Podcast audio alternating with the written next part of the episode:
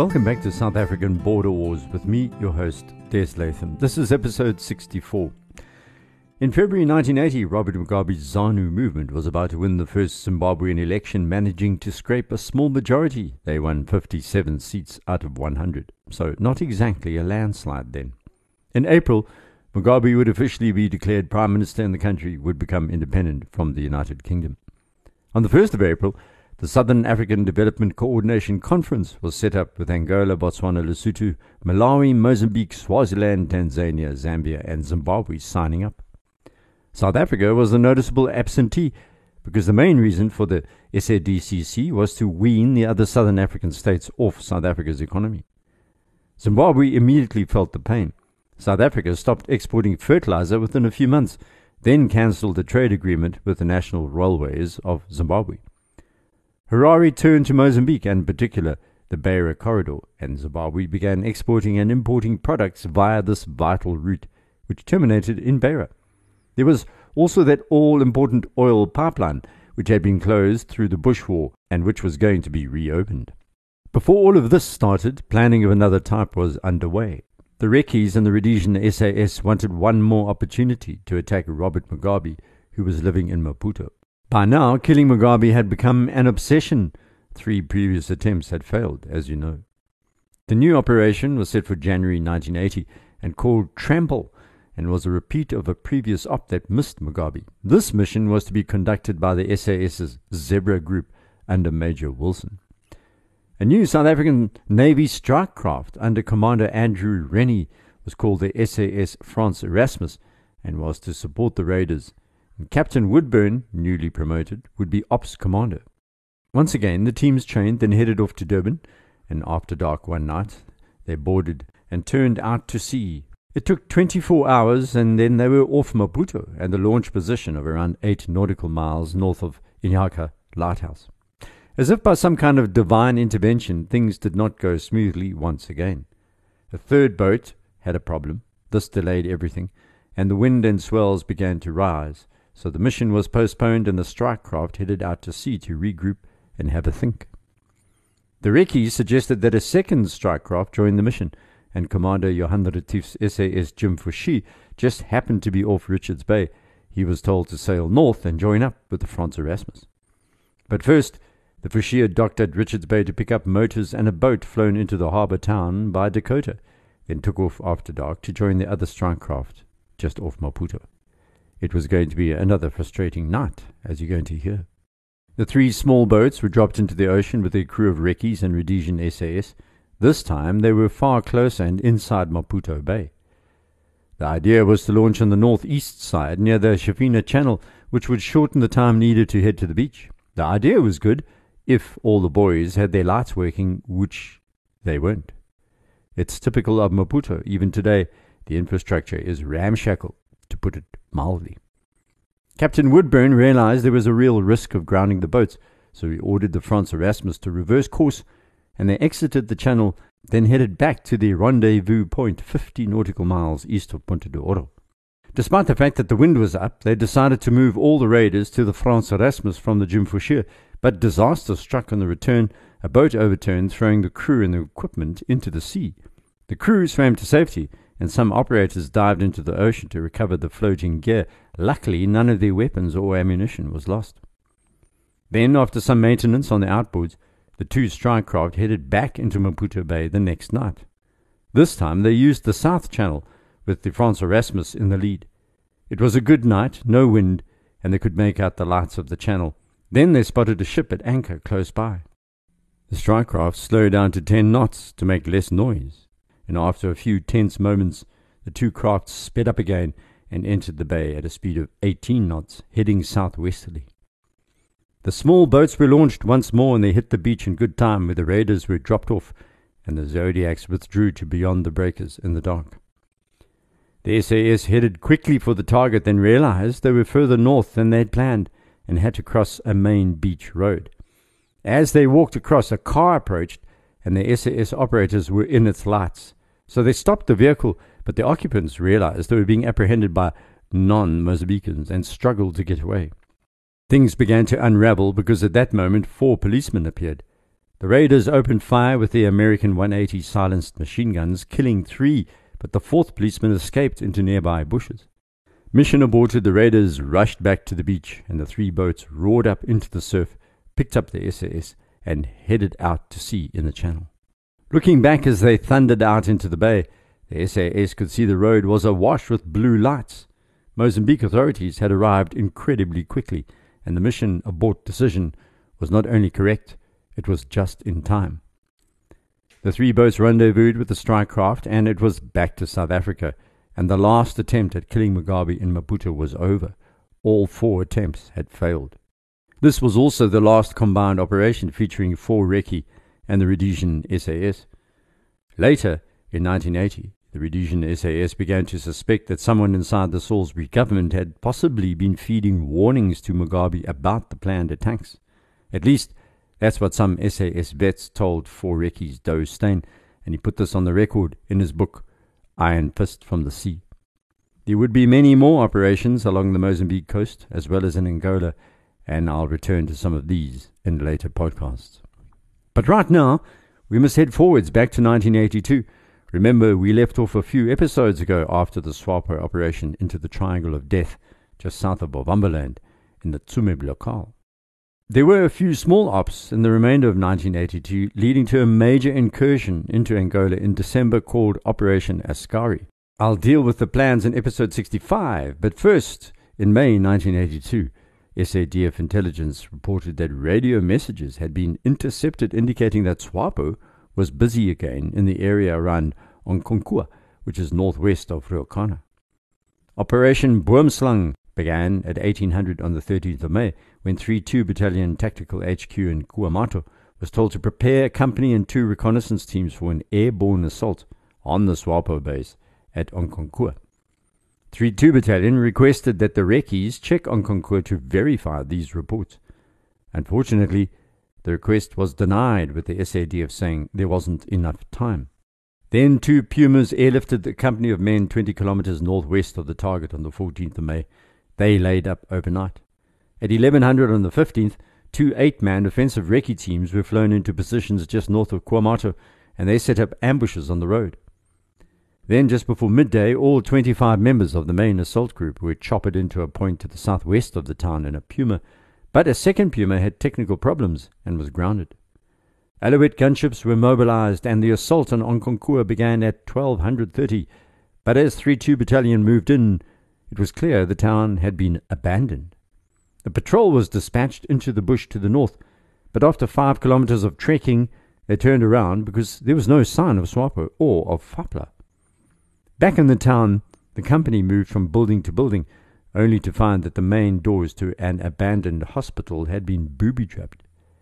They blew it up using a bunker bomb, then searched the small hospital, finding nothing. The next day, the 16th of May, 15 troops were flown further northwest of Onkonkua. Vehicle tracks were picked up, but nothing else, and by 1000 hours 30, 3-2 Battalion was on its way back to Ruacana. In two days of sweeping the veldt, a small tribe of Ovihimba people were contacted – and they said that Fapla had evacuated the town two years before, while the vehicle tracks belonged to government patrols, which only visited monthly. The villagers confirmed there were no SWAPO in the area, and this entire op irritated 3-2's men for its waste of time. Had the Recces been dispatched, as they had requested, they could have concentrated their energies elsewhere. Speaking of time and money, the far eastern area of Ovambaland had experienced some peace and quiet for some time, and by 1981 the Kavango farming area of Mangeti was clean. It had avoided the insurgency that had characterized the central region.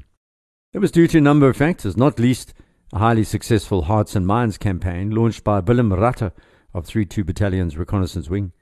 Always highly situationally aware, Ratte had noticed that SWAPO tended to use the Nkongo route around 60 kilometers west of Omauni as their main infiltration path. But it was in 1981 that SWAPO also realized that it could cut time it took to reach Ovambaland in half if it set up camps and caches in the Kavango. The only problem was the black residents in Kavango were totally opposed to SWAPO, unlike their brethren further west. Captain Ratte knew that keeping SWAPO out here was critical so he decided on setting up strong points through the Mangeti and around the Nkongo route. This idea is not new. The Americans had used a similar tactic in Vietnam, where they tried to win over the hearts and minds of the Vietnamese by strengthening defenses in villages around the Ho Chi Minh Trail. But the SADF was not wild about the idea of training up villages in the Kavango, at least initially, and by May of 1981, SWAPO had spotted the gap and was beginning to move through this region unchecked. And SWAPO also began to become more emboldened and killed two headmen at Ohikik and Oshatoto. By October, Sector 20 commanding officers decided they'd support Ratte's plans in something they called Operation Spiderweb. The village of Ohikik lies around 40 kilometers west of the Kavango River, almost directly on the line, and was the focus of the first initiative. Families of the murdered headmen would be moved here, then trained to fight against SWAPO. Soon after the move, 10 troops from 3-2 Battalion were sent to support these villages, and they were in constant radio contact with the main base at Omauni. Ratte also ensured that one of the women at the village was trained in nursing by the doctor at Omauni and that a clinic be set up at Ohikik. Southwest African government departments such as Agriculture, Health and Education were asked to assist. At first, the bureaucrats responded positively, with Colonel Gatnell authorizing a first phase of development. The troops moved over under Staff Sergeant Ron Gregory and they formed the nucleus of a quick reaction force in Ohikik. By December 1981, families from villages such as Ongwea and Oshototwa and smaller locales in a radius of around 25 kilometers had agreed to move into this strong point. The only local chief who remained outside was Chief Silas, who had 20 Home Guard civilian troops protecting his family and his people under the aegis of the Ovambaland authorities. This Hearts and Minds campaign seemed to work well, and by February 1982 there were 60 men and some women based at Ohikik. 22 were armed with R1s while a doctor and a chaplain from 3-2 Battalion paid courtesy calls regularly, and Staff Sergeant Tiuns Ilof set up a rudimentary woodwork factory. Local residents began to turn out utensils and decorative goods from the teak, an amazing wood that grew throughout the region. Then maize and tobacco were distributed monthly. Ratte, though, wasn't finished. He knew education was the key to furthering the aims of the SADF, and while travelling through the neighbourhood, he spotted an abandoned prefabricated building at Alukula. That's further west, also quite close to the cut line. Ratte had the building dismantled and moved to Omauni, where it was rebuilt near the main gate, and formally declared the school was open. Some of the kids who attended that year walked 20 kilometers every day to make it to class, hosted by a part time teacher, Private Kuni Brits, who also happened to be the base clerk. By May of 1982, the strong point at Ohikik was holding, and the locals were supporting this initiative because it serviced their main needs. And yet, SWAPO kept up their infiltration. They just moved the trail further south by passing the Ohikik strongpoint. They had been crossing this area from east to west before turning south into Ovambaland, and now they moved even further south of a place called Chandelier Road. Eventually, Chief Silas was murdered in early June 1982, despite his 20 well armed guards and his family finally withdrew to Nkongo. The SADF began to understand the importance of these armed settlements and granted permission to set up others at Ongalulu, Ombumbo, and Omamishu. But then the bureaucrats got cold feet. They delayed the implementation of structures and even the cash required to build these new strongpoints. The only one that survived through the period was Ohikik, and when Omauni was handed over to the newly formed Southwest African Special Forces later in 1982, everything fell apart. Moving back westwards from this eastern area, and by May 1982, SWAPO had begun trying to expand the area of the war once more. So Mirage 2 and Canberra photographic aircraft were given permission to fly into Angola, something that the political leadership had halted for almost a year. Captain Martin Lowe and Lieutenant John Ings were in the Air Force Base on Ondangwa Ops Room on standby on the 13th of May about to brief two Mirage F1CZ pilots who'd arrived the day before with three squadron. At 1600 hours, they were ordered to carry out an armed reconnaissance mission over Cuvelai, which is about 140 kilometers directly north of Ondangwa. Oshakati radioed that they'd hot intel that a helicopter carrying senior military staff, possibly Cubans and maybe Angolans, on its way to Cuvelai, and they were planning to attend a conference. Their task was to shoot it down. Armed with R 550 missiles and 30mm cannon, the pair of Mirages took off at 1600 hours 35 with Lieutenant Ings as the leader and climbed through 20,000 feet, heading directly for Cuvelai. It took 15 minutes and they were overhead, but had to remain at 16,000 feet to avoid the anti aircraft fire. A few minutes later, Ings spotted an Mi 8 chopper in a field south of the town, near a famous S bend in the road. They positioned themselves for an air to ground attack from the west, out of the sinking sun, and Ings rolled in first, opening up this 30mm cannon, but the rounds burst past the chopper. Lowe followed him in, and he was on target, walking his shells up to the Mi 8, and it exploded in a fuel fireball. Both pilots turned and headed home. Mission complete. The next day, Commander Dick Lord and Captain Jan Henning took off to hit a railhead in the province of Jamba, close to a mining area north of Kasinga. They took out the railway line and flew back.